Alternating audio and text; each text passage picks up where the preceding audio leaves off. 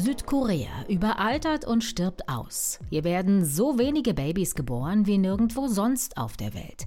Mit viel Geld will die Regierung Paare zum Kinderkriegen überreden, die aber entscheiden sich eher für Karriere statt für Nachwuchs. Schon jetzt fehlen wichtige Arbeitskräfte. Um Südkoreas niedrige Geburtenrate und was dagegen hilft, geht's in dieser Folge des NTV-Podcasts wieder was gelernt. Abonnieren Sie uns, wenn Sie keine Folge verpassen möchten, in Ihrer Lieblings-Podcast-App, zum Beispiel RTL Plus Musik oder in der NTV-App. Wir schicken Ihnen eine Push-Nachricht bei jeder frisch erschienenen Folge.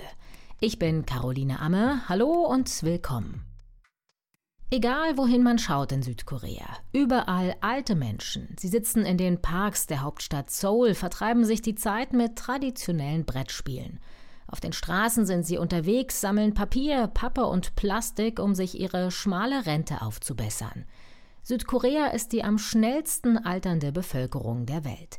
Das Durchschnittsalter der Südkoreaner liegt bei fast 44 Jahren. Bis 2050 wird es sich laut Prognose auf über 58 Jahre erhöhen. Bis 2045 wird Südkorea Nachbar Japan als älteste Gesellschaft der Welt überholt haben. Ein großes Thema ist die Überalterung der koreanischen Gesellschaft. Also das Verhältnis von älteren, vor allen Dingen über 70-Jährigen im Vergleich zur jungen Bevölkerung unter 25.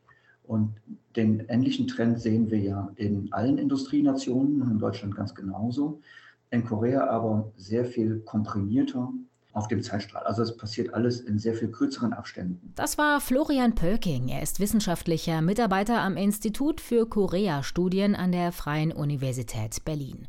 Dass Südkorea so schnell altert, liegt auch daran, dass dort so wenige Babys zur Welt kommen. Das ist schon seit ungefähr 20 Jahren so.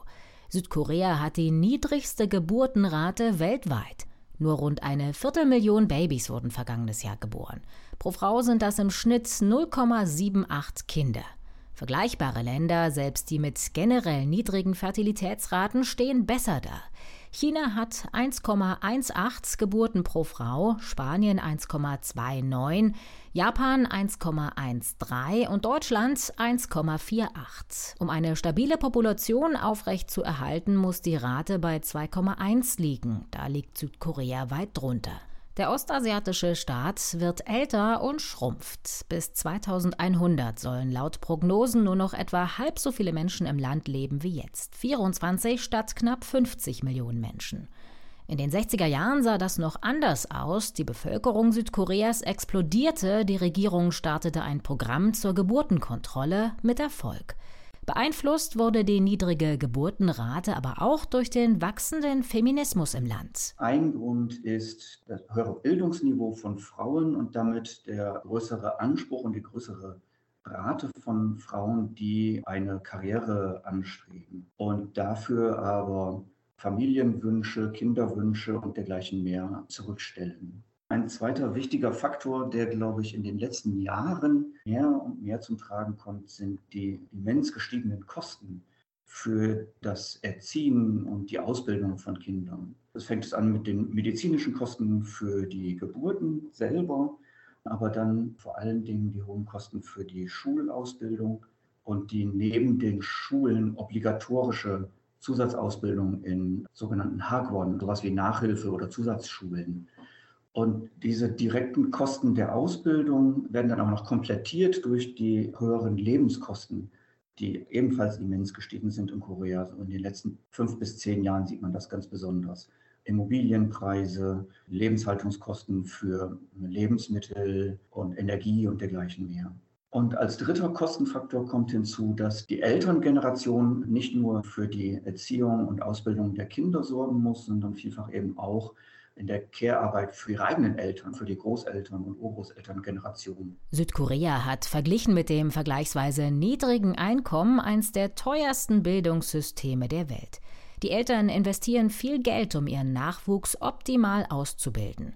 Um die 250.000 Euro kosten Erziehung und Ausbildung bis zum 18. Lebensjahr, erzählt Florian Pöking.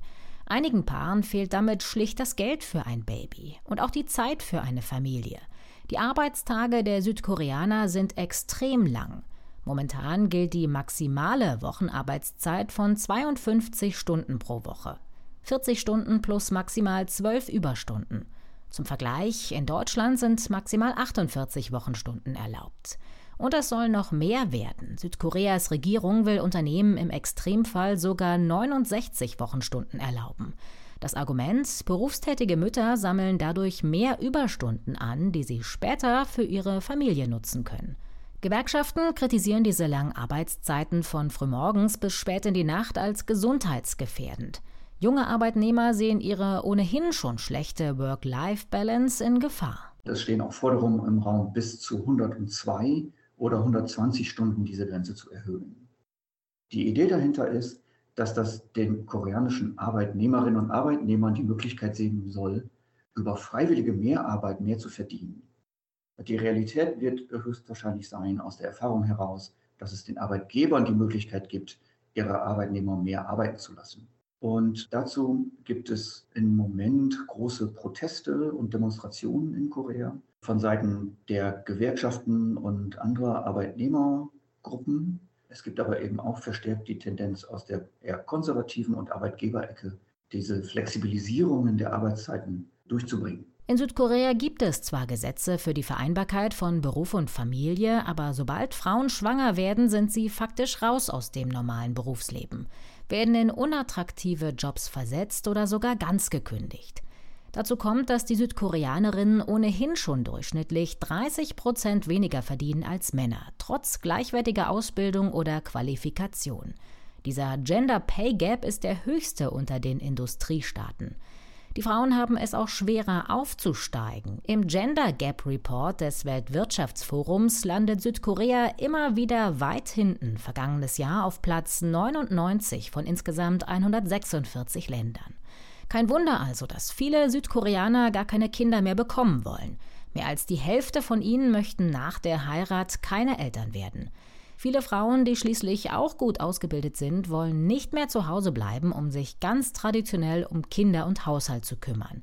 Männer sehen sich unter Druck, weil sie nach der Heirat für ihre Familie sorgen müssen.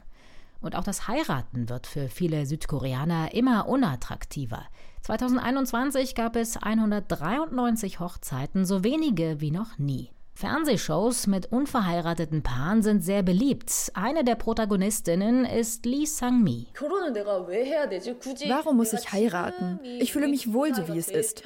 Ich verstehe nicht, warum ich heiraten und an Verpflichtungen eingehen muss. Zum Beispiel in den Ferien oder an Geburtstagen die Eltern beider Seiten besuchen. Die niedrige Geburtenrate und die Überalterung sind ein großes Problem. Dem Land fehlen schon jetzt Arbeitskräfte.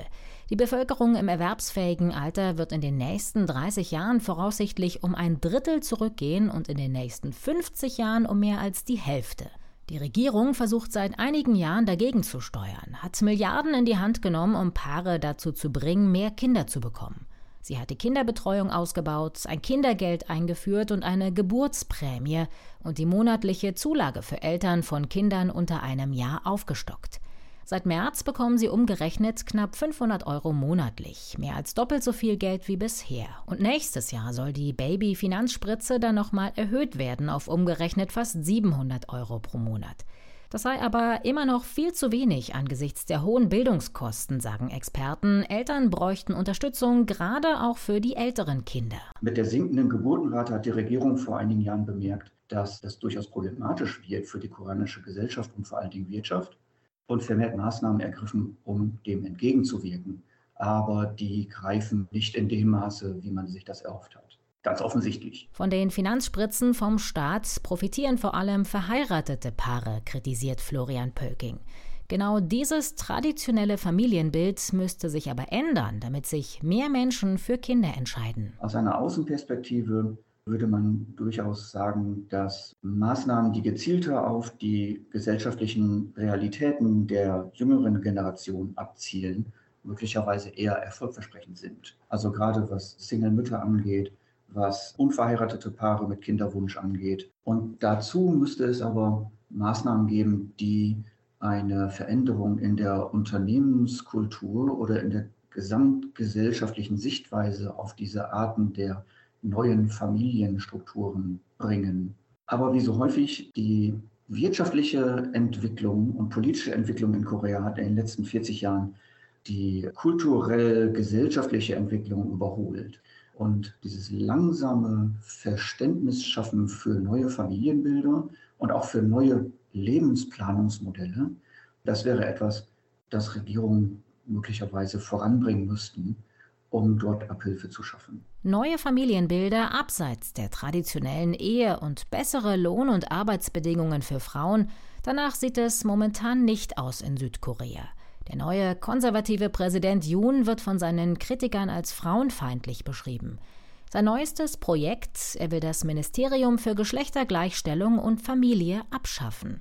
Gerade das hat in den vergangenen Jahren viele Dinge in Sachen Gleichstellung bewegt. Die Abschaffung hilft sicher nicht dabei, die Geburtenrate nach oben zu treiben. Das war der NTV-Podcast Wieder was gelernt mit einer Ausgabe über Südkorea. Ich danke Ihnen fürs Zuhören und freue mich, wenn Sie uns ein Abo und eine Bewertung dalassen. Ich bin Caroline Amme. Bis zum nächsten Mal. Tschüss.